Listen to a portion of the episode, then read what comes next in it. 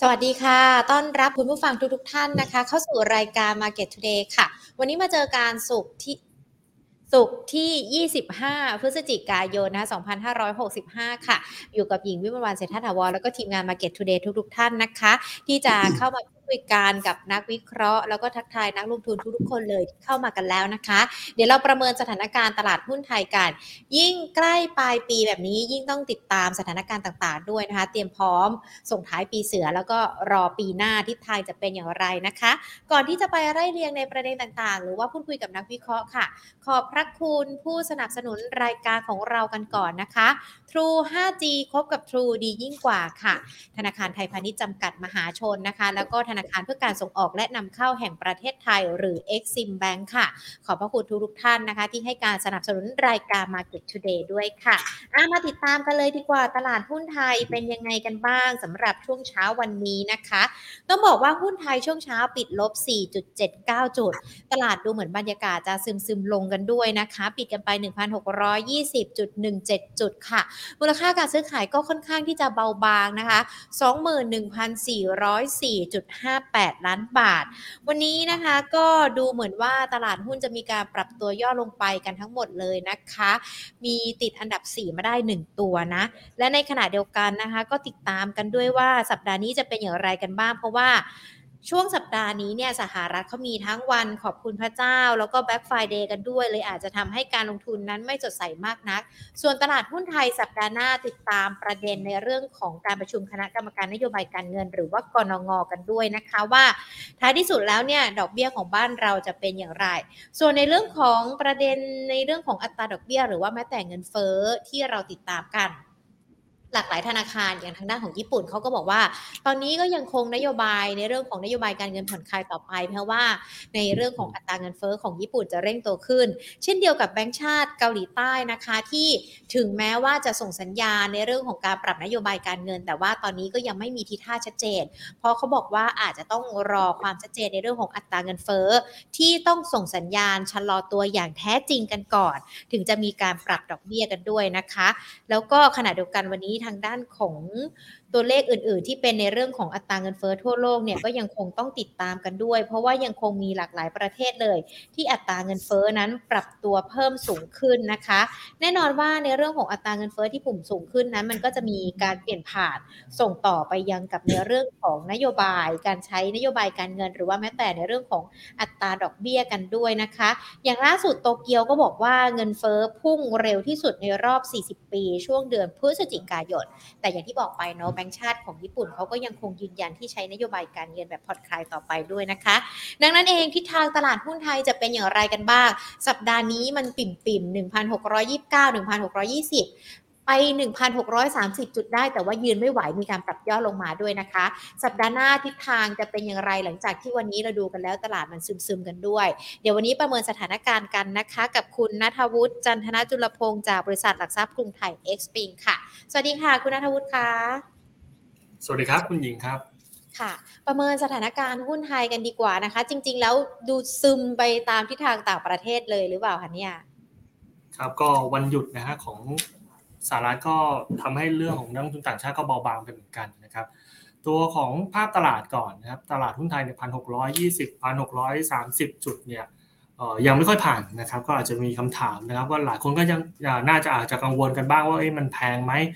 ผมย้ำเลยนะครับ ว่าตรงนี้เนี่ย ตลาดหุ้นไทยพันหกร้อยยี่สิบจุดพันหกร้อยสามสิบจุดในตอนนี้เนี่ยมันยังไม่แพงนะครับเรื่องนี้สำคัญนะครับจริงๆเนี่ยอยากจะใช้เวลาตรงนี้นิดหนึ่งนะครับเพื่อลงรายละเอียดตรงนี้หนึ่งนิดหนึ่งนะครับว่าผมอยากจะอธิบายให้เคลียร์นะว่าทำไมเนี่ยเราถึงมองว่าตรงนี้เนี่ยตลาดหุ้นไทยยังไม่แพงนะครับตัวของผลตอบแทนนะครับตลาดหุ้นไทยเนี่ยถ้าเราดูถ้าเราซื้อ SET Index ตรงนี้เลยนะพันหกร้อยตีสักพันหกร้อยสามสิบจุดเนี่ยตอนนี้ EPS อยู่ร้อยหกบาทต่อหุ้นเนี่ย ผลตอบแทนที่ได้นะครับเอาหกเอาร้อยหกหารพันร้อยสามสิบตรงนี้เนี่ยอยู่ประมาณสักหกจุดห้าเปอร์เซ็นต์อันนี้คือผลตอบแทนที่เราลงทุนในตลาดหุ้นนะแถวๆนี้นะครับถ้าเราซื้อหุ้นตรงนี้เนี่ยผลตอบแทนเราได้หกจุดห้าเปอร์เซ็นต์นะแต่ถ้าเวลาเราลงทุนเนี่ยจริงๆ แล้วมันไม่ได้มีแค่ตลาดหุ้นนะครับที่ลงทุนได้มันยังมีตลาดอื่นด้วยนะยกตัวอย่างเช่นพันธบัตรนะครับเพราะนั้นแล้วนักลงทุนที่ดีเนี่ยควรจะต้องมีการเปรียบเทียบนะครับความถูกความแพงเนี่ย ผ่านตัวสินทรัพย์ตัวอื่นด้วยนะครับเพราะว่าถ้าเกิดเราไม่ทำเนี่ยคนอื่นเขาก็ทำนะนักลงทุนต่างชาติเขาก็เปรียบเทียบนะครับ ตัวสถาบันตัวกองทุนเองก็เปรียบเทียบวิธีการแบบนี้เหมือนกันนะครับแน่นอนถ้าเราเปรียบเทียบขึ้นมาเนี่ยเราเทียบหุ้นกับบอลนะฮะหุ้นก็เสี่ยงกว่าบอลอยู่แล้วเพราะฉะนั้นเนี่ยผลตอบแทนของหุ้นเนี่ยมันมันมันดูต้องมากกว่าบอลอยู่แล้วนะครับผลตอบแทนตลาดหุ้นเมื่อกี้เราบอกไปแล้วนะครับว่า 6.5%ตัวของบอลวันนี้เนี่ยลงไปเยอะนะครับ 2.6%อันนี้ตัว 10 ปีของไทยนะครับลงไปอยู่ที่ 2.6% ถ้าเราดูส่วนต่างของมันนะครับตัวผลตอบแทนของของตลาดหุ้นไทย 6.5 ลบ 2.6 วันนี้เนี่ยส่วนต่างมันสูงถึง 3.9%นะครับซึ่งไอ้3.9%ตัวนี้เนี่ยเราเรียกกันว่า e a r n i n g yield gap นะครับถ้าเราย้อนไปก่อนหน้านี้นะครับช่วงตอนประมาณสักตอนต้นเดือนพอยเส้นเนี่ยก็อยู่แถวนี้นะพันหกร้อยสามสิบจุดเนี่ยไม่ได้ไม่ได้ไปไหนเลยเนี่ยตอนนั้น e a r n i n g yield gap นะครับอยู่ที่ประมาณ 3.2%เพราะว่าตัวบอลยูวันนั้นเนี่ยอยู่ถึง3เอ่อ3.3%เเราเลยทำให้เราเห็นนะครับว่า1,630จุดในวันช่วงต้นเดือนพอยจนกับตอนนี้เนี่ยมันต่างกันนะครับ วันนี้เนี่ยเรื่องของ e a r n i n g yield gap ของเราเนี่ยอยู่ในในระดับที่มันน่าสนใจนะครับเพราะฉะนั้นแล้วเนี่ยตลาดหุ้นไทยเนี่ยในวันนี้มันมันดูแล้วเนี่ยมันไม่ได้แพง นะครับ อันนี้คือคือประเด็นหลักที่เราจะเราเราเราต้องการจะสื่อ เพราะว่าหลายคนอาจจะชินกับเรื่องการใช้ PE มาประเมินนะครับ PE อาจจะไม่เห็นภาพนี้ เพราะว่าตอนต้นปีกับตอนนี้ถ้าตัวตลาดไม่ขยับ EPS ไม่ขยับ PE ก็อยู่ที่เดิมนะแต่ earning yield gap บอกได้นะครับว่าวันนี้กับวันตอนต้นตอนต้นเดือนนี้เนี่ยตัวตลาดเนี่ยมันมันมีความถูกความแพงที่มันแตกต่างกันนะครับค่ะ จริง ๆ แล้วอันนี้ก็คือคุณนัทมาเคลียร์ให้ในเรื่องของความถูกความแพงของตลาดหุ้นไทย แต่ว่าปัจจัยที่มันอาจจะทำให้ตลาดไม่ไปไหนเลยเนี่ยนอกเหนือจากการการซึมซึมหรือว่าการหยุดของฝากฝั่งสหรัฐแล้วมันยังมีปัจจัยอื่น ๆ ด้วยไหมคะคุณนัทคะอืมจริง ๆ แล้วเนี่ยจริง ๆ แล้วเราเราเราดูดูดูเรื่องโฟต่างชาติก่อนนะครับ เราเห็นแล้วว่าค่าเงินบาทวันนี้เนี่ยยังแข็งค่าอยู่ นะครับตั้งแต่ต้นเดือนพยจนถึงตอนนี้ก็ยังแข็งอยู่นะแข็งมาประมาณ 5%แล้ว เราถือว่าเราแข็งที่สุดในในภูมิภาคเป็นรองแค่น่าจะเป็นรองแค่เกาหลีนะครับซึ่งปกติแล้วค่าเงินเวลามันแข็งค่าเนี่ยมันก็สะท้อนให้เห็นว่าเรื่องของฟันโฟของต่างชาติเนี่ยมันยังไหลเข้าไทยอยู่นะเพียงแต่ว่าเวลามันไหลเข้าไทยเนี่ยเขาเลือกได้ว่าเขาจะไปบอลห รือเขาจะไปหุ้นนะครับเมื่อกี้เราบอกแล้วว่าไอ้ตอนต้นเดือนอะตอนต้นเดือนนี้เนี่ยเพราะตอนที่ตลาดหุ้นมันแพงเนี่ยเขาเลือกไปบอลนะครับพอเขาเลือกไปบอลปุ๊บเนี่ยยิวของบอลมันปรับลดลงมาเยอะนะครับจาก 3.3%มันลงมา2.2.6 2.7%เนี่ยวันนี้เนี่ยถ้าให้เราเปรียบเทียบเนี่ยถ้าโฟต่างชาติมันยังไหลเข้าอยู่นะครับเราจะเห็นว่าเมื่อเช้าข้างนึงก็ยังก็ยังดูแข็งอยู่นะโฟยังไหลเข้าแบบนี้อยู่เนี่ย รอบนี้เนี่ยมันจะไม่น่าจะไปบอลแล้ว เพราะว่าบอลเนี่ยมันลงมาค่อนข้างเยอะนะครับ 2.6%ถ้าเทียบกับตลาดหุ้นเนี่ยยิวตลาดหุ้นไป 3.9 ไป 4%แล้ว เพราะนั้นเรามีเรามองว่ามันเป็นแค่ช่วงสั้น ๆ ที่ตลาดมันพักฐานอยู่นะ ถ้าโฟยังไหลเข้าแบบนี้อยู่เนี่ยก็มีโอกาสที่จะไหลเข้าหุ้นได้นะ เพราะฉะนั้นเองเนี่ยมันใกล้มากแล้วนะครับที่เราเราจะได้เห็นในเรื่องของการ พักตัวที่มันน่าจะใกล้จะจบแล้วนะเพราะฉะนั้นเรารออีกสักอาทิตย์สองอาทิตย์เนี่ยอาจจะได้เห็นตลาดหุ้นเราเนี่ยเริ่มเริ่มรีบาวกลับขึ้นมาได้นะครับจากเรื่องของฟันโฟต่างชาติที่มันไหลเข้ามานะครับค่ะ คุณนัทมองว่าในเรื่องของเงินบาทแน่นอนเนาะมันมีผลต่อในเรื่องของฟันโฟที่จะไหลเข้าไหลออกของต่างชาติกันด้วย เงินบาทมองสถานการณ์ยังไงกันหรอคะเพราะว่าตอนนี้มันดูเหมือนว่าจะเป็นตัวแปรเป็นปัจจัยเป็นน้ำหนักสำคัญต่อการลงทุนเหมือนกันนะคะ ครับ ตัวค่าเงินบาทจริงๆแล้วเนี่ย ต้องบอกแบบนี้นะครับว่าค่าเงินบาทเป็นอะไรที่วิเคราะห์ได้ไม่ง่ายนะครับ แต่ว่าเราสามารถพอจะแยกให้เห็นวิวได้นะครับ เราเราต้องแยกนะครับในเรื่องของค่าเงินบาทเนี่ยสองด้านนะครับ ดูฝั่งไทยก่อนนะฝั่งไทยเนี่ยเราไม่กังวลนะครับ เพราะว่าเศรษฐกิจเราดีนะครับ GDP เราโตมากกว่า GDP โลกนะครับปีนี้ปีหน้าเราก็ยังโตมากกว่า GDP โลกนักท่องเที่ยวไหลเข้าไทยอย่างต่อเนื่องนะครับดุลเดินสะพัดเองก็กลับมาฟื้นตัวได้นะเงินเฟ้อเราลงมาค่อนข้างดี บวกกับ ตัวดอกเบี้ยนะครับเมื่อกี้ทางด้านคุณหญิงก็บอกไปแล้วนะครับ ว่าตัวดอกเบี้ยอาทิตย์หน้าจะมีการประชุมของกรงงนะครับเรามองขึ้น 25 basis point นะครับแล้วเรามองว่าตัว terminal rate ของของตัวดอกเบี้ยไทยเนี่ยปีหน้าเนี่ยจะอยู่ที่ประมาณ2%นะครับมันมันก็จะทำให้การปรับขึ้นดอกเบี้ยแบบค่อยเป็นค่อยไปแบบนี้เนี่ยแล้วไปจบที่ 2%ในปีหน้าเนี่ยตัวตาดอกเบี้ยแท้จริงหรือตัวเรียวเลทที่ที่เราหักเงินเฟ้อออกไปแล้วเนี่ย วันนี้เราลบเยอะลบ5%เนี่ยมันก็จะค่อยๆฟื้นตัวขึ้นมาได้นะครับจนมันกลับไปบวกในปีหน้า พอตัวเร็วเลทตัวนี้มันกลับไปบวกมันก็เป็นอีกหนึ่งปัจจัยที่มันหนุนในเรื่องของเศรษฐกิจไทยให้ดูแข็งแกร่งความน่าสนใจในเรื่องของยิวเทียบเงินเฟ้อของเรามันเริ่ม ดีขึ้นเรื่อยๆ มันก็เป็นปัจจัยที่ดึงดูดในเรื่องของโฟไหลเข้ามา อันนั้นคือฝั่งไทยเราไม่ค่อยกังวลนะครับ แต่อีกฝั่งที่เราต้องจับตาดูอีกอันก็คือเรื่องของสหรัฐด้วยนะครับ เงินเฟ้อสหรัฐเนี่ยชะลอตัวลงมา4ีหเดือนแล้วนะครับ เศรษฐกิจก็ชะลอด้วยนะครับ อาทิตย์หน้าเนี่ยมีตัวเลข เรื่องของแรงงานนะครับ ทั้งตัว unemployment rate ตัวของ non farm นะครับ คาดการณ์ของสหรัฐเนี่ยสตัวนี้เนี่ยไม่ดีทั้งคู่นะ unemployment เนี่ยตลาดค่า 3.8 นะครับเดือนที่แล้วอยู่ 3.7 ก็เพิ่มขึ้นนะครับ ตัว non farm เองเนี่ย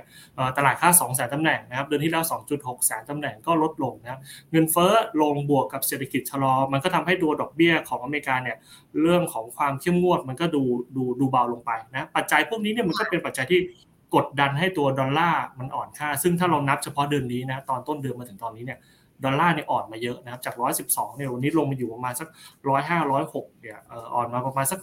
ห้าหกเปอร์เซ็นต์แล้วสองปัจจัยนี้เนี่ยมันหนุนในเรื่องของค่าเงินบาทแข็งค่านะเราเลยมองนะว่าค่าเงินบาทเนี่ยมันยังมีแนวโน้มแข็งค่าแบบนี้เนี่ยไปอีกนะครับซึ่งมันก็สะท้อนให้เห็นว่าเรื่องของโฟเนี่ยมันก็มีโอกาสไหลเข้าไทยได้อย่างต่อเนื่องไปจนถึงสิ้นปีได้นะแล้วรอบนี้เนี่ยเราบอกแล้วว่า ถ้า flow มันยังไหลเข้ามาแบบนี้เนี่ยรอบนี้เขาจะเลือกหุ้นมากกว่าเลือกบอลเพราะว่าตลาดหุ้นเนี่ยให้ผลตอบแทนที่จูงใจกว่าตลาดบอลเพราะนั้นแล้วเนี่ยตัวที่เราโฟกัสสำหรับเวลามันมี flow ไหลเข้ามาหุ้นใหญ่หุ้นเซ็ตห้าสิบหุ้นเซ็ตร้อยมันเลยเป็นเป้าหมายของต่างชาติจะเป็นตัวตัวที่เราโฟกัสมากกว่าสำหรับรอบนี้ครับ ค่ะเดี๋ยวก่อนที่เราจะไปเจาะหุ้นกันเนาะว่าจะเป็นตัวไหนอะไรยังไง อาจจะดูเหมือนปัจจัยที่เราติดตามกัน ก็ค่อนข้างที่จะมีอยู่สูงถึงแม้ว่าจะเป็นปัจจัยเดิมนะคะคุณนัทอย่างสหรัฐเองเนี่ยเราเคยได้ยินคำว่าเขาเผชิญกับภาวะถดถอยทางเทคนิค แต่ตอนนี้เหมือนว่าภาพภาวะถดถอยของเขาก็เริ่มเพิ่มมากยิ่งขึ้น แล้วก็มีทั้งหลายหน่วยงาน หรือว่าแม้แต่หน่วยสำนักเศรษฐกิจต่างๆ ก็ปรับลด GDP กันแล้วด้วย ภาวะเศรษฐกิจโลกที่มันชะลอตัวแบบนี้คุณนัทมองยังไงกันบ้างคะ ของสหรัฐเมื่อกี้ที่บอกว่าภาวะเศรษฐกิจถดถอยสหรัฐเนี่ยจริง ๆ แล้วเรามองเป็นเรื่องที่ดีต่อเซนิเมนต์ตลาดนะเพราะว่าเราต้องมองอย่างนี้นะครับว่าเพราะว่าเศรษฐกิจถดถอยเนี่ยอาจจะดูแล้วฟังดูมันดูไม่ค่อยดี แต่ความเป็นจริงเนี่ยวันนี้เนี่ยถ้าเกิดมันมีความเสี่ยงเรื่องของ recession ขึ้นในสหรัฐมันจะเป็นตัวจำกัดในเรื่องของเพดานดอกเบี้ยที่ตัวเฟดจะปรับเพิ่มขึ้นไปนะครับซึ่งในการปรับขึ้นดอกเบี้ยเนี่ยมันมีผลกระทบต่อสินทรัพย์เสี่ยงหรือตลาดหุ้นเนี่ยมากกว่าตัวของภาวะเศรษฐกิจ recession โดยเฉพาะตลาดหุ้นไทยนะฮะเพราะฉะนั้นแล้วเนี่ยเวลาที่สหรัฐเกิดในเรื่องของความเสี่ยง recession ขึ้นเนี่ยทำให้ความน่าจะเป็นในในในเรื่องของการปรับขึ้นดอกเบี้ยแบบเข้มงวดไปเรื่อยๆแบบนี้เนี่ยมันเริ่มลดน้ำหนักลงมันก็จะเป็นบวกต่อสินทรัพย์เสี่ยงตลาดหุ้นไทยเองจะได้ประโยชน์มากกว่านะถ้าเศรษฐกิจสหรัฐมันชะลอตัวต่อเนื่องไปแบบนี้นะมันมันเป็นบวกครับ ค่ะรวมไปถึงเศรษฐกิจทั่วโลกด้วยหรือเปล่าคะอย่างจีนเองเนี่ยแน่นอนล็อกดาวน์ก็เพิ่ม แล้วก็ขณะเดียวกันผู้ติดเชื้อก็เพิ่มด้วยแต่เราหวังว่าจีนเขาอาจจะมีการผ่อนคลายล็อกดาวน์แล้วจะมีนักท่องเที่ยวเข้ามาในประเทศไทยด้วยนะคะจีนมีมีอยู่ 2 ประเด็นนะครับ ถ้าเวลาจีนถดถอยเนี่ยประเด็นที่ดีก่อนประเด็นที่ดีเนี่ย ตัวของราคาน้ำมันนะครับดีมานของราคาน้ำมันที่อยู่ในจีนเนี่ยมันก็จะลดลงไปนะครับทำให้ตัวราคาน้ำมันที่ก่อนหน้านี้มันอาจจะเป็นปัจจัยหลักที่มันมันทำให้เงินเฟ้อไทยเนี่ยมันเร่งขึ้นมาเนี่ยวันนี้ก็เราก็น่าจะเบาใจไปได้ว่าถ้าเศรษฐกิจโลกชะลอเศรษฐกิจจีนชะลอตัวดี demand น้ำมันมันหายไปราคาน้ำมันก็คงไม่ฟื้นกลับมาทำให้เงินเฟ้อเราเราเร่งขึ้นใหม่อีกรอบหนึ่งอันนี้ก็เป็นปัจจัยบวกนะแต่ปัจจัยในเรื่องของนักท่องเที่ยวต่างชาติเนี่ยในเรื่องของการที่นักท่องเที่ยวจีนจะเข้ามาไทยเดิมทีเนี่ยเขาประเมินไว้ตอนไตรมาสสามนะครับแล้วก็มีการขยับว่า อาจจะเข้าได้ในช่วงไตรมาสที่ 1 ถ้าเกิดมีการระบาดขึ้นมาระดับสามสี่หมื่นคนในในแบบในช่วงนี้เนี่ยถ้ามันเกิดมีการกลับไปเข้มงวดเรื่องของนโยบาย Zero COVID อีกรอบหนึ่งเนี่ย มันอาจจะทำให้นักท่องเที่ยวของจีนเข้ามาไทยได้น้อยลงไหมมันก็จะเป็นปัจจัยที่อาจจะลบในเรื่องของนักท่องเที่ยวเรานะที่แต่ว่าในช่วงที่ผ่านมาที่เราเร่งนักท่องเที่ยวขึ้นมาเนี่ยตอนนี้เนี่ยจริงๆแล้วปีนี้น่าจะทะลุสิบล้านเนี่ยนักท่องเที่ยวจีนไม่ได้เข้าเลยนะเพราะฉะนั้นแล้วเนี่ยในส่วนอื่นก็คงไม่ได้รับผลกระทบมากนะมันมันมีผลกระทบอยู่แล้ว แต่ว่าอาจจะไม่ได้ถึงขั้นว่าจะทำให้นักท่องเที่ยวเรานั้นพลาดเป้าไปนะปีหน้าที่แบงก์ชาติมองไว้ 21 ล้านมีโอกาสไปไม่ถึงมันก็มีโอกาสอาจจะย่อนหย่อนตรงนั้นหน่อยหนึ่งแต่ก็ไม่ได้กระทบโดยรวมเท่าไหร่ ค่ะ คือจริงๆ ถ้าพูดกันอย่างให้เข้าใจง่าย ๆ ก็คือภาวะเศรษฐกิจโลกที่มันอาจจะชะลอตัวในบางประเทศ มันก็เหมือนเหรียญสองด้าน มีทั้งปัจจัยที่ต้องระวัง แล้วก็อาจจะเป็นปัจจัยที่สนับสนุนในเรื่องของการลงทุนกันได้ ทีนี้พอมองย้อนกับบ้านเรากันบ้างนะคะ หุ้นที่คุณนัทบอกว่าอาจจะกลับเข้ามากันแล้วแหละ แต่ว่าในช่วงนี้อาจจะเจอภาวะในเรื่องของดัชนีซึมๆลงไปกันบ้าง กรอบดัชนีเป้าหมายของเราเอาขอสัปดาห์หน้ากันก่อนก็ได้ค่ะ มองยังไงกันบ้างล่ะคะสัปดาห์หน้านะครับ ค่ะ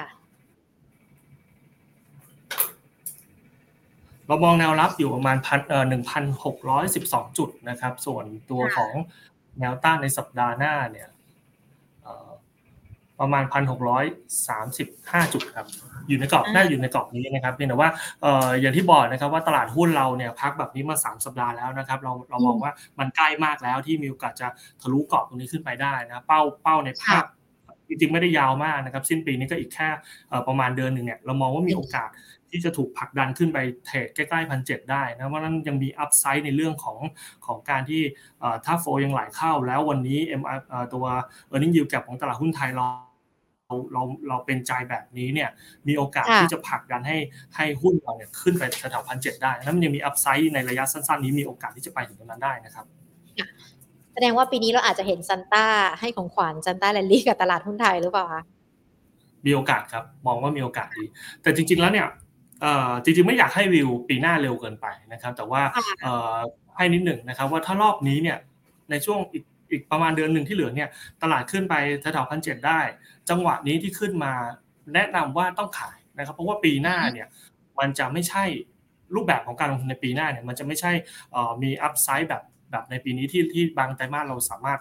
มีอัพไซด์ให้เล่นได้ ปีหน้าจะเป็นลักษณะในการเทรดในแบรนด์นะครับ เพราะนั้นเพราะว่าตัวของตลาดหุ้นไทยอย่างที่เราบอกว่าตัวของความเสี่ยงจากเรื่องของเงินเฟ้อเรื่องของดอกเบี้ยในปีหน้ามันดูมันดูจะเริ่มเบาลง พอมันเริ่มเบาลงเนี่ยในเรื่องของตัวยิวที่มันปรับเพิ่มขึ้นมาในในปีในในปีนี้ที่เราโดนเรื่องของยิวขาขึ้นเนี่ยทำให้ตลาดหุ้นของต่างประเทศเขามีปัญหาแต่ไทยดี เพราะว่าไทยเนี่ยมีหุ้นในกลุ่มที่เป็น value เยอะนะหุ้น value เนี่ยไม่ค่อยมีผลกระทบจากเรื่องของยิวขาขึ้นหรือดอกเบี้ยขาขึ้นมากเท่ากับหุ้นโกลด์ต่างประเทศเขามีหุ้นโกลด์เยอะเราเราลองสังเกตนะว่าถ้าดูอเมริกาเนี่ย S&P outperform กว่า NASDAQ นะครับในช่วงดอกเบี้ยขาขึ้นบอลยิวขาขึ้นนะครับหุ้นหุ้นไทย outperform กว่า S&P เพราะว่าตลาดหุ้นไทยมี value S&P ยังมีบางตัวที่ยังเป็นโค้ดยังบางตัวที่บางตัวที่ยังเป็นเทคภาพนี้เนี่ยปีหน้ามันจะกลับทิศกันพอมันกลับทิศกันเมื่อไหร่เนี่ยตลาดหุ้นเราที่เคย outperform คนอื่นเขาเนี่ย มันก็จะเริ่มไม่ค่อยเอาพอฟอร์มเท่าไหร่นะเพราะนั้นแล้วเนี่ยรอบนี้ถ้าถ้าไตรมาสที่สี่มีโอกาสจังหวะที่ตลาดหุ้นไทยเนี่ยมันดันขึ้นมาระดับพันเจ็ดเนี่ยก็ยังแนะนำให้ขายนะครับแล้วก็ปีหน้าจะเป็นลักษณะของการเทรดแบบอยู่ในกรอบมากกว่าค่ะดูเหมือนว่ารูปแบบการลงทุนการเทรดก็จะเปลี่ยนแปลงไปตามสถานการณ์กันด้วยนะคะ เพราะฉะนั้นเองค่ะในช่วงนี้ถึงแม้ว่า 1,700 จุดเป็นโอกาสที่ เราอาจจะต้องขายเพื่อทำกำไรกันสักรอบหนึ่งแต่ว่าถ้าช่วงจังหวะระยะเวลาที่ตลาดเป็นมีการปรับตัวย่อลง มันก็สร้างโอกาสในเรื่องของการเลือกหุ้นได้ มันจะต้องเป็นหุ้นประเภทไหนกลุ่มไหนกันบ้างล่ะคะคุณนัทแน่นอนนะครับกลุ่มแรกที่เรามองอคือเราเราให้น้ำหนักกับเรื่องของหุ้นที่ต้องอยู่ใน ในในเป้าหมายของหุ้นต่างชาติหรือไม่พ้นหุ้นในเซ็ตห้าสิบในเซ็ตร้อยนะครับกลุ่มที่เรามองนะครับ ในรอบนี้เนี่ยเรามองว่าโอเค ก่อนหน้านี้อาจจะอย่างอย่างกลุ่มไฟแนนซ์ก่อนหน้านี้อาจจะมีปัญหาเรื่องของดอกเบี้ยขาขึ้นนะครับเรื่องของเจอเพดานบ้าง แล้วโดนราคาโดนปรับลงมาค่อนข้างเยอะ วันนี้เนี่ยเรามองว่ามันได้จังหวะแล้วมันเป็นเวลาที่ที่เริ่มเข้าไปมองมันได้แล้วนะครับ กลุ่มไฟแนนซ์เป็น จัดเป็นหุ้นกลุ่มหนึ่งนะครับที่เป็นหุ้นดีนะครับราคาถูกนะครับกลุ่มไฟแนนซ์ในครึ่งปีหลังนี่โดนหลายประเด็นราคาหุ้นลงมาเยอะ โดยเฉพาะในเรื่องของยิวขาขึ้นในปีนี้กระทบเรื่องของ cost of fund บวกกับเรื่องของเพดานสินเชื่อกระทบฝั่งรายได้ดอกเบี้ยก็ทำให้ margin ของของกลุ่มนี้เนี่ยมีปัญหา แต่เรามองว่าประเด็นพวกนี้มันมัน price in ในในราคาไปเยอะและแล้วก็เราก็มองว่าปีหน้าเนี่ยตัวของยิวเนี่ยมันก็กำลังจะเปลี่ยนทิศพอมันเปลี่ยนทิศปุ๊บมันก็จะเป็นประเด็นบวกต่อกลุ่มไฟแนนซ์นะครับให้กลับมาดูน่าสนใจอีกรอบอีก อีกครั้งหนึ่งหุ้นที่เราค่อนข้างชอบนะครับสำหรับ ในกลุ่มนี้เนี่ยเราเรามองอยู่ 2 ตัวนะตัวแรกเนี่ยเราเราดูตัวของติดล้อนะครับ งบ Q on Q เนี่ยดูลงนะครับ แต่ว่า year on year ยังดี Q on Q ที่ลงเนี่ยถ้าเราไปดูเนี่ยมันเป็นเรื่องของการตั้งสำรองนะครับแล้วก็บวกกับช่วงหน้าฝนด้วยนะครับ ซึ่งตัวหน้าฝนก็เป็น low season ของกลุ่มนี้อยู่แล้วนะครับ ก็ในการตั้งสำรองเยอะเนี่ยถ้าเศรษฐกิจปีหน้า ปีนี้โตปีหน้าโตมันก็จะผ่อนคลายในเรื่องของตัวนี้ลงไปได้นะงบก็มีโอกาสที่จะฟื้นตัวด้วยนะแนวรับตัวของ ตัวของตัวติดล้อเนี่ยวันนี้เนี่ยเราดูมันมีแนวรับสเปรดนะครับอยู่ตรง 25 บาทนะครับแต่ว่าถ้าเกิดว่ามองว่าโอกาส 25 ไม่ถึงเนี่ยแถวแถว26 บาทถ้าลงมามีจังหวะเก็บก็เก็บไปได้บ้างนะครับตัวถ้าเก็บไพ่ที่เรามองสำหรับตัวติดล้อเนี่ยเรามองประมาณ 34.5ถึง35 บาทนะครับสำหรับตัวติดล้ออันนี้คือตัวแรกนะครับของกลุ่มไฟแนนซ์นะครับอีกตัวหนึ่งนะครับที่เราสนใจครับคือก็จะเป็นตัวเดิมนะตัวธานีนะครับตัวนี้เนี่ยเป็นมีพอร์ตรถบรรทุกค่อนข้างเยอะนะครับตัวรถบรรทุกเนี่ยเป็นพอร์ตหลัก นะครับก็โตตามเศรษฐกิจนะครับ GDP ปีนี้ปีหน้าเรารู้อยู่แล้วว่าของไทยเนี่ยค่อนข้างดีนะครับโตดีตัวทันนี้จึงจึงค่อนข้างน่าสนใจนะครับแนวรับถ้ามันลงมาเนี่ยสี่บาทสี่บาทหนึ่งตังตัวนี้ก็น่าสนใจนะครับเป้าหมายเนี่ยเรามองประมาณ 5 บาทนะครับแถวๆนั้นนะครับสำหรับตัวทันนี้นะอันนี้คือกลุ่มแรกนะครับของกลุ่มไฟแนนซ์นะครับขออนุญาตนิดค่ะกลุ่มไฟแนนซ์เนี่ยอย่างติดล้อเนี่ยเราเรา ห่วงในเรื่องของประเด็นเรื่องอัตราดอกเบี้ยมากน้อยแค่ไหนไหมคะคุณนัทคะที่เขาอาจจะเข้ามาควบคุมอัตราดอกเบี้ยมันจะไปกดกำไรของเขาด้วยหรือเปล่าคะติดล้อไม่น่าจะกระทบเท่าไหร่นะเพราะว่ากูติดล้อนี่เป็นเรื่องของจำนำทะเบียนรถนะครับ ตัวของเพดานดอกเบี้ยไม่ไม่ไม่ไม่น่าจะโดนกระทบในเรื่องนั้นมากกว่า แต่ประเด็นที่เรามองบวกเพราะว่าเขาอยู่ในกลุ่มไฟแนนซ์แล้วเขาก็โดนเรื่องของยิวขาขึ้นมามาเยอะนะครับแล้วก็ปีหน้าเนี่ยมันมันกลับทิศกันเมื่อไหร่เนี่ยกลุ่มนี้ตัวนี้เป็นตัวที่ดีเลยนะครับเพราะนั้นคือมันเป็นเรื่อง valuation ที่วันนี้มันดูต่ำเนื่องจากเอ่อเรื่องของยิวมันขาขึ้น ถ้าเกิดยิวมันกลับทิศเนี่ยพื้นฐานดีงบมีโอกาสกลับมา growth ได้เศรษฐกิจดีในปีหน้าอีกนะตัวนี้ก็จะเป็นตัวหนึ่งที่เวลามัน rebound กลับมันน่าจะกลับได้ค่อนข้างแรงนะติดล้อจึงเป็นตัวจริงๆ เรียกได้ว่าเป็นตัว top pick ของเราสำหรับตัวของหุ้นในกลุ่มไฟแนนซ์เลยนะครับ อืมค่ะอะมากลุ่มที่สองนะคะยังมีตัวที่น่าสนใจอยู่ไหมคะ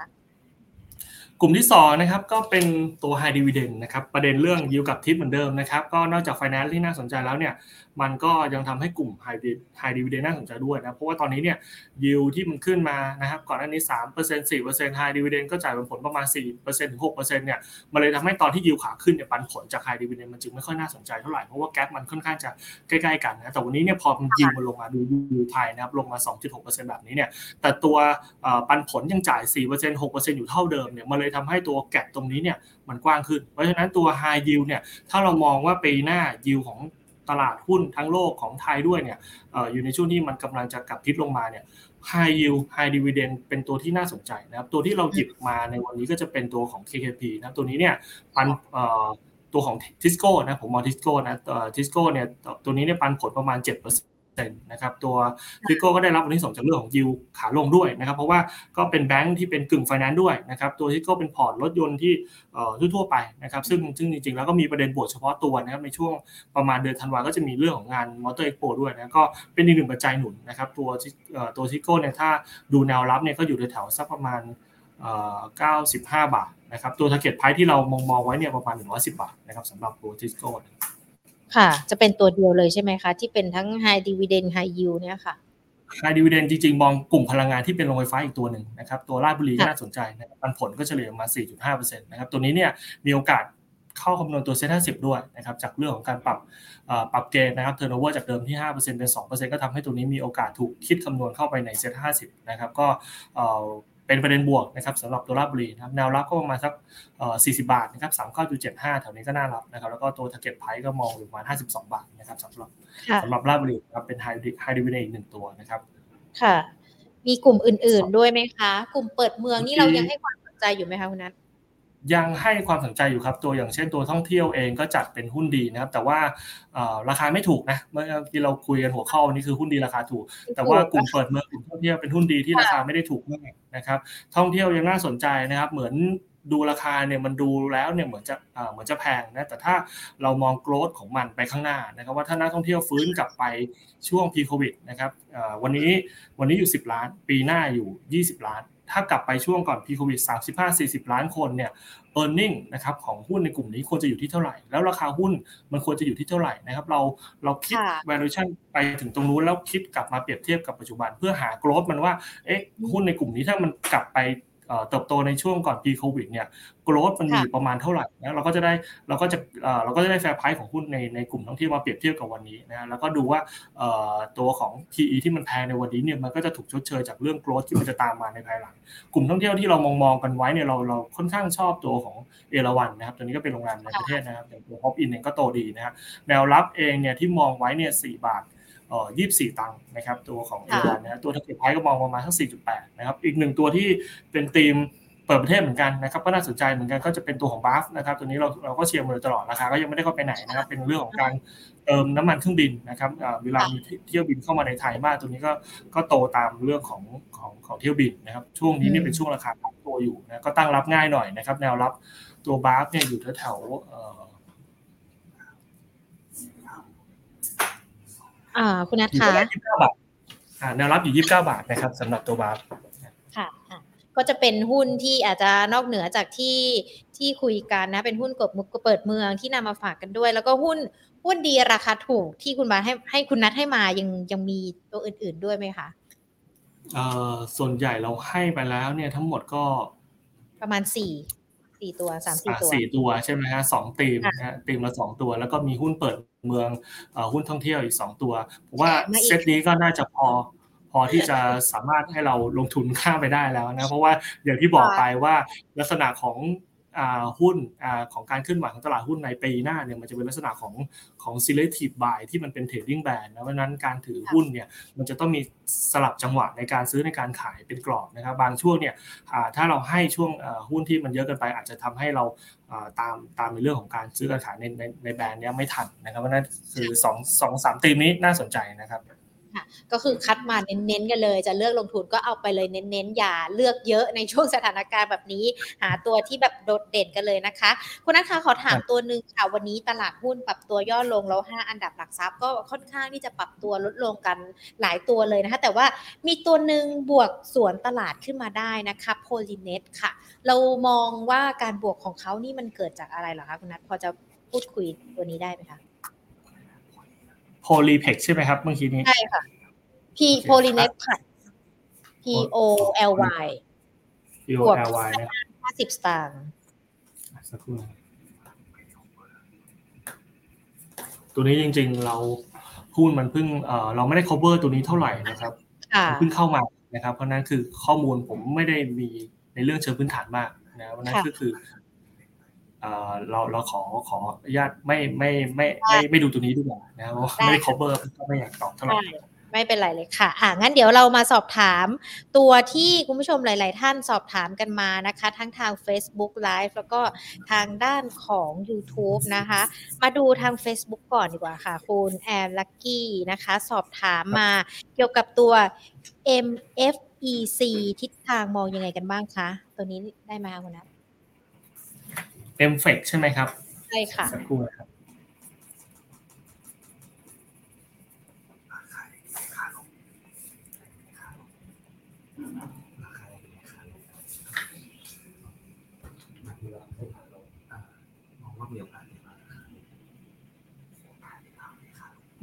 มองว่าภาพรวมนะครับ ราคาก็ยังเป็นเทรนขาลงอยู่นะครับ ถ้ามีจังหวะก็แค่เป็นรีบาวแต่เป็นรีบาวเพื่อลงต่อนะครับ ตัวนี้ก็ยังยังอยู่ในขาลงอยู่ยังไม่ยังไม่ได้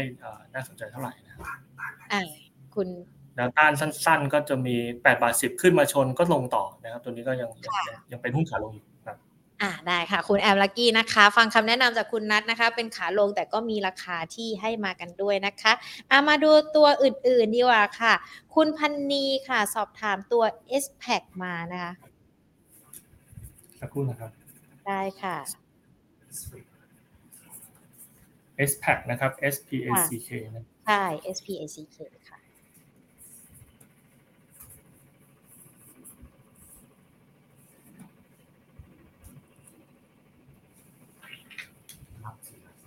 P A C K ค่ะแนวรับจริง ๆ ดูดีนะครับ เพราะว่าเริ่มเริ่มตั้งลำกลับมาได้บ้างนะครับแถวๆสี่บาทสิบสองตังค์อันนี้ก็จะเป็นแนวรับอีกตัวหนึ่งนะครับ ถ้าถ้าเกิดว่ายังไม่มีแล้วหาจังหวะในการเข้าซื้อนะครับ แต่ว่าถ้าเกิดว่ามีอยู่แล้วเนี่ยแล้วมองว่ามันมีโอกาสไปได้ไหมตรงนี้มีโอกาสที่จะดีกลับขึ้นไปได้นะครับสำหรับตัวตัวนี้ ถือว่าน่าน่าน่ามีโอกาสที่จะตั้งลำกลับขึ้นไปได้ครับสำหรับตัว S S Pack นะครับแนวต้านที่เรามองไกลๆหน่อย ก็สักสี่จุด 4.56 4.6 บาทประมาณนั้นครับ ไกลๆนี่คือไกล ไกลแค่ไหนถึงใกล้หรือเปล่าคะใกล้ประมาณต้นกันอะมาต่อตัวต่อไปนะคะ คุณทวีเดชค่ะ หุ้นกลุ่มส่งออกอาหารยังน่าสนใจไหมคะ เช่น GFPT หรือว่าแม้แต่ตัว CBG เองอะค่ะ เดี๋ยวนะครับผมขอ สำหรับตัวกลุ่มอาหารนะครับส่งออกกลุ่มส่งออกเนี่ยค่าเงินบาทก็อย่างที่บอกไปนะครับว่าวันนี้ค่าเงินบาทเนี่ยภาพรวมๆเนี่ยมันเป็นในเทรนของขาที่เป็นแข็งนะครับเพราะนั้นแล้วเนี่ยก็จะเป็นตัวหนึ่งที่จำกัดในเรื่องของอัพไซด์ได้บ้างนะครับ รวมไปถึงเรื่องของเศรษฐกิจที่มันเริ่มชะลอส่งออกเราเองก็ก็ไม่ได้ไม่ได้ง่ายนักนะครับ ก็เป็นอีกประเด็นหนึ่งที่ทำให้ให้โดยรวมๆแล้วในในกลุ่มของอาหารที่มีการส่งออกเป็นหลักๆเป็นหลักเนี่ย กลุ่มนี้ก็ต้องระมัดระวังไว้บ้างนะครับว่ามันมีโอกาสที่จะยังชะลอตัวอยู่นะอย่างตัว GFT ที่เห็นเนี่ยภาพรวมๆเทรนรวมๆเนี่ยยังเป็นขาลงอยู่เลยนะครับแล้วก็หลุดโลลงมาแล้วด้วยนะครับเพราะฉะนั้นโดยรวมแล้วก็ยังยังอยู่ในทิศทางขาลงอยู่โดยรวมแล้วกลุ่มนี้เนี่ยต้องระมัดระวังก่อนนะครับเพราะว่าธีมหลักกับตัวของเทคนิคเองก็ดูไม่ค่อยดีเท่าไหร่นะสำหรับตัวอาหารที่เป็นส่งออกนะครับ อืมแต่ว่าถ้าเรามองกันอย่างตัว GFPT กับ CBG ถ้าไม่ได้มองว่าในเรื่องของค่าเงินเข้ามาเกี่ยวข้องในตัวของอุตสาหกรรมเขาเองมีความน่าสนใจไหมคะทั้งสองตัวเลย CBG กับตัว GFPT ถ้าให้เปรียบเทียบใช่ไหมครับใช่ว่าราคาค่ะสนใจไหมคือถ้าเราตัดตัว GF เรื่องของค่าเงินไปใช่ครับถ้าถ้ามองแค่ในประเทศนะครับตัว GPT อืมราคาไก่ในประเทศเราเราก็อาจจะเอ่อยังมีในเรื่องของราคาไก่ที่ที่ยังยัง ยังมียังมีความแพงอยู่ แต่ก็โดนจดกดดันในเรื่องค่าเงินอย่างที่บอกไปนะครับ ส่วนตัวของคาราบาวเองเดี๋ยวผมขอดูนิดหนึ่งนะครับ ได้เลยค่ะ ตัวคาราบาวเองดูน่าสนใจกว่านะครับเพราะว่าตัวคาราบาวเนี่ยอืมมันได้ประเด็นในเรื่องของการบริโภคที่มันเริ่มฟื้นตัวในไทยนะครับ ตัวนี้ก็จะเป็นเป็นจริงๆก็เป็นธีมคอหลักของเรานะครับ ที่ว่าเออเวลามีรีวินี่ขึ้นมาตัวของคาราบาวเองที่เป็นเน้นในเรื่องของบริโภคในไทยก็ดูน่าสนใจที่ปรับเพิ่มขึ้นมาเหมือนกัน แล้วถ้าเทียบกันสองตัวนี้เนี่ย เราค่อนข้างจะชอบตัว CBG มากกว่านะครับ ค่ะ แต่ CBG ตอนนี้ราคาย่อมาเนาะ93 บาท มันเป็นจังหวะที่เขาไปเก็บได้ไหมคะเอ่อ CBG ใช่ไหมครับ เดี๋ยวขอดู ใช่เอ่อขอต่ออีกบาทหนึ่งแล้วกันนะครับแถวๆ92บาทก็น่าก็น่าเก็บนะฮะตัวนี้อ่าได้ค่ะอ่าตัวต่อไปนะอุ้ยวันนี้มีคนถามคำถามมาหลายตัวเลยนะคะคุณนัทคะเดี๋ยวอย่าเพิ่งอย่าเพิ่งไปไหนนะอยู่กับเราก่อน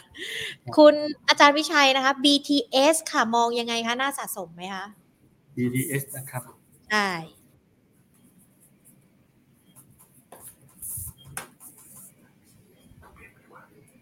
อืมถ้าเป็น BTS เนี่ย เราค่อนข้างจะชอบตัวเบมมากกว่านะครับสำหรับอืมสำหรับตัวเบมเองก็อยู่ในกลุ่มที่มันเป็นอ่าอิงในเรื่องของทีมรีโอเพนนิ่งเหมือนกันนะครับ ก็การเปิดมันก็ได้ก็ได้ประโยชน์นะครับแต่ตัว BTS เนี่ยเอ่อเราดูแล้วเนี่ย ขอดูลึกๆอีกทีหนึงได้เลย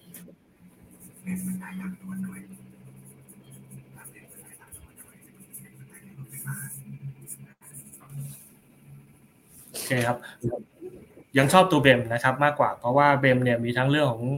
reopening แล้วก็ดูตัวของทางด่วน แล้วก็รวมของรถไฟฟ้าด้วยนะตัวนี้ในประเทศเองดูข้างแข็งนะแต่ตัว BTS เองเนี่ยก็เป็นแค่เรื่องเป็นแค่รถเป็นแค่ตัวของรถไฟฟ้านะครับซึ่งจริงๆแล้วเขาก็เป็นโฮดดิ้งของคลิปอีกตัว GAF อีกทีหนึ่งนะครับก็สัดส่วนไม่ได้เยอะเพราะนั้นแล้วเนี่ยถ้าเทียบระหว่าง 2 ตัวนี้ตัวที่เป็น reopening เน้นๆจริงๆเนี่ยตัว BEM จะน่าสนใจกว่าตัวของ BTS นะครับ คุณผู้ชมที่สอบถามมาตัวนี้นะคะ อาจารย์วิชัยลองฟังคำแนะนำจากคุณนัทนะคะ แล้วลองเปรียบเทียบกันดูเนาะว่ามันมีตัวที่น่าสนใจกว่า BTS ด้วยนะคะ คุณสมนค่ะ พาโก้ไปต่อได้ไหมครับพาโก้นะครับ P A C O ตัวย่อ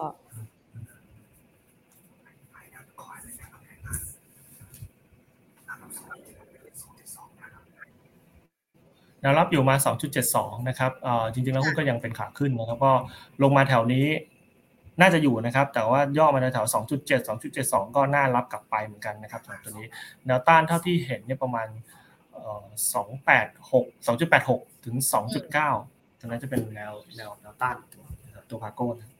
ค่ะอะมีคุณผู้ชมนะ สอบถามมาอาจจะเป็นความรู้หรือว่าเป็นคำแนะนำก็ได้นะ คุณโตเกียวบอกว่า เมื่อกี้ฟังท่านรองนายกรัฐมนตรีแถลงผลการประชุมคณะกรรมการนโยบายพลังงานแห่งชาติ ขอความร่วมมือบริษัท 4 เดือน อาจจะต้องบอกว่าขอความร่วมมือในเรื่องของการประหยัดไฟหรือเปล่าหรือว่าการใช้พลังงาน เลยมีความสงสัยแล้วก็มีข้อกังวลว่าจะเกี่ยวข้องหรือว่ามันจะมีผลกระทบต่อในหุ้นที่เกี่ยวข้องกับน้ำมัน หรือว่าไฟฟ้าไหมคะอืม หุ้นน้ำมันนะครับเอาเอาหุ้นน้ำมันก่อนแล้วกันนะครับหุ้นที่ค่ะเกี่ยวข้องกับเรื่องของราคาน้ำมันเนี่ยเรามองว่าตัวหุ้นราคาน้ำมันเนี่ยจริง ๆ เราให้อ่าระมัดระวังไว้ตั้งแต่ ช่วงไตรมาสที่สองเป็นต้นมาแต่อ่าช่วงครึ่งปีหลังปีนี้เป็นต้นมาเนี่ยเรามองว่าเรื่องราคาน้ำมันมันหนึ่งคือเป็นพีคเอาไปแล้วนะครับเพราะฉะนั้นหุ้นอะไรที่เอ่อได้ประโยชน์จากเรื่องราคาน้ำมันขาขึ้นตัวนี้ต้องระวังนะเพราะว่างบมันก็คงไม่กลับไปดีเหมือนเดิมนะครับแต่ว่ามันค่ะอาจจะมีบางบางช่วงที่อย่างเช่นเอ่อในช่วงต้นสัปดาห์หุ้นหุ้นในเรื่องของตัวโรงกลั่นที่มันเริ่มดีขึ้นมาบ้าง กลุ่มพวกนี้เนี่ยเอ่อค่าทางการที่มันเริ่มกลับขึ้นมา มันก็อาจจะทำให้ตัวของงบ ในช่วงไตรมาสหน้าก็อาจจะกลับมาดีได้ แต่ถ้าถามว่าหุ้นพลังงานที่ถ้าเราประหยัดไฟนะครับแล้วจะทำให้ผลกระทบเกิดขึ้นของเรื่องของราคาน้ำมันไหมเรามองว่าไม่น่าจะไม่น่าจะมีประเด็นตรงนั้นมากนะครับ เพราะว่าตัวของกลุ่มพลังงานเองจริง ๆ แล้วเนี่ยมันก็คือคือหลักๆก็คือเน้นในเรื่องของของของราคาน้ำมันเป็นหลักนะส่วนเรื่องของการการใช้ ปริมาณมากปริมาณน้อยผมว่าตัวนี้ไม่ไม่น่าจะมีประเด็นมากขนาดนั้นครับ ตัวของค่า FT นะครับ ก็เดี๋ยวนะฮะเรื่องของโรงไฟฟ้าเองเนี่ยไม่ได้กระทบเท่าไหร่นะครับ ค่า FT วันนี้ก็ยังยังยังดูปรับขึ้นอยู่นะครับยิวลงนะครับก็จะได้เรื่องของ valuation ด้วยเพราะนั้นตัวกลุ่มพวกนี้ไม่ได้ไม่ได้กังวลในเรื่องประเด็นนั้นเท่าไหร่ครับ ค่ะ อะ งั้นขออีก 2 ตัวแล้วกันนะคะสำหรับคุณผู้ชมที่สอบถามมายังเป็นคุณโตเกียวอยู่นะคะ DCPG รับมา 9 บาท 50สตางค์ราคานี้หมดหรือยังครับ ตอนนี้ 9 บาท 88 หรือว่ามองยังไงกันบ้างสำหรับตัวนี้ รับมา 9 บาท 50เลยครับ ใช่ค่ะเดี๋ยวตัดนะครับ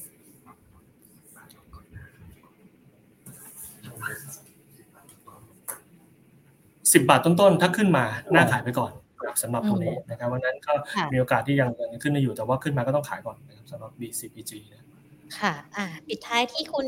แดงเจ็ดศูนย์นะคะ ขอความเห็นเซนเทลด้วยค่ะมองยังไงคะใช่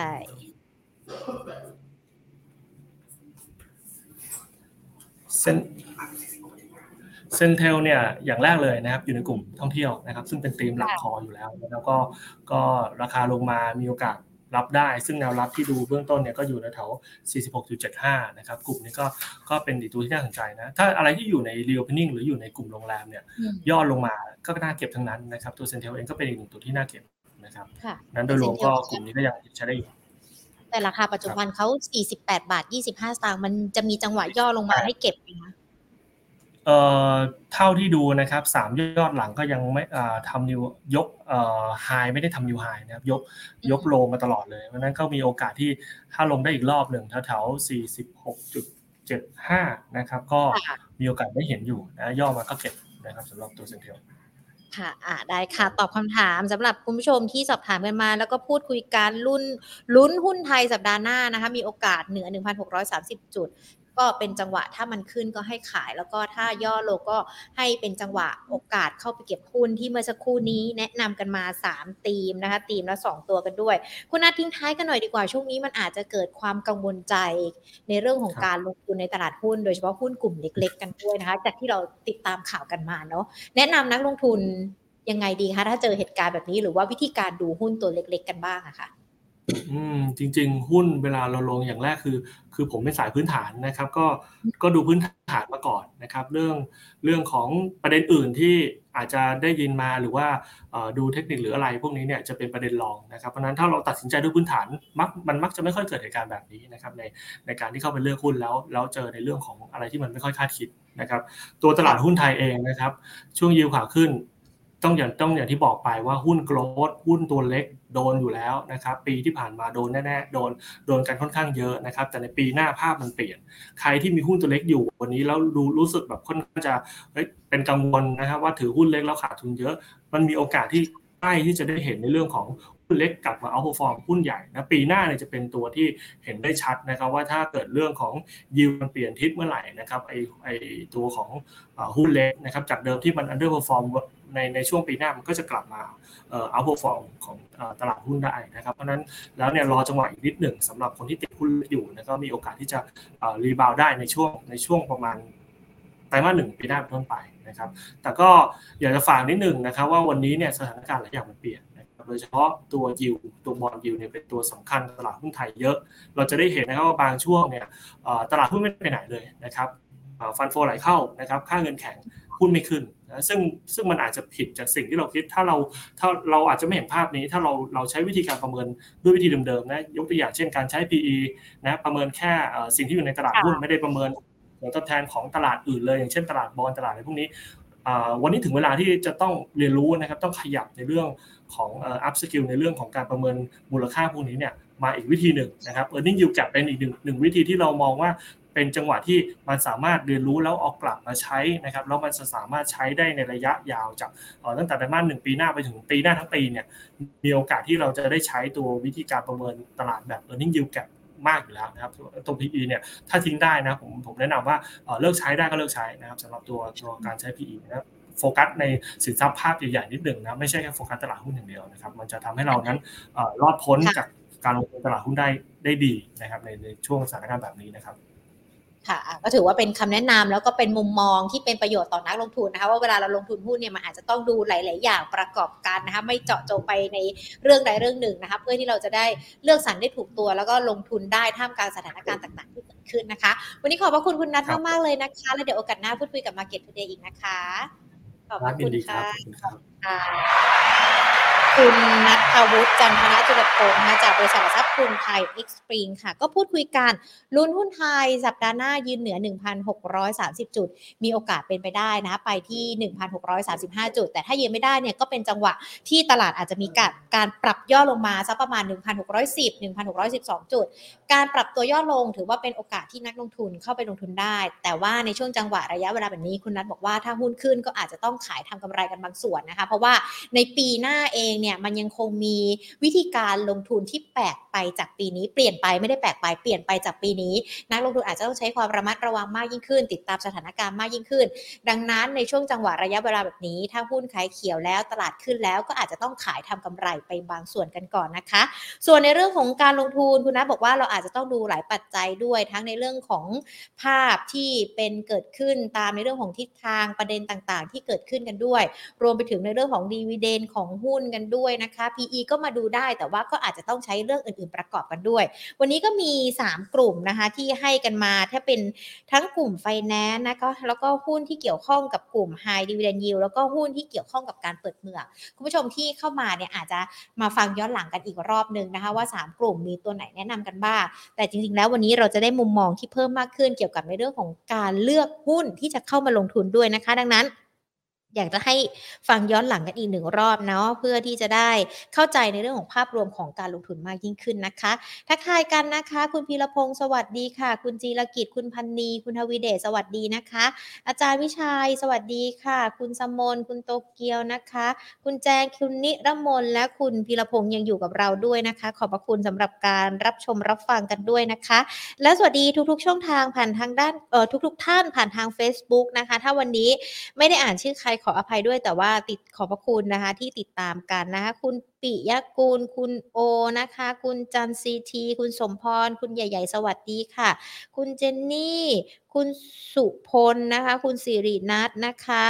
คุณยินดี คุณจาทิ คุณจุธาทิพย์ คุณนานา คุณนัทรัตน์คุณชวนานสวัสดีค่ะ คุณอัมพรนะคะ คุณภวสคุณภูวสิทธิ์ คุณแอมลักกี้นะคะ สวัสดีค่ะ คุณกิจชัย คุณเบิร์ดโร คุณบุญล้อม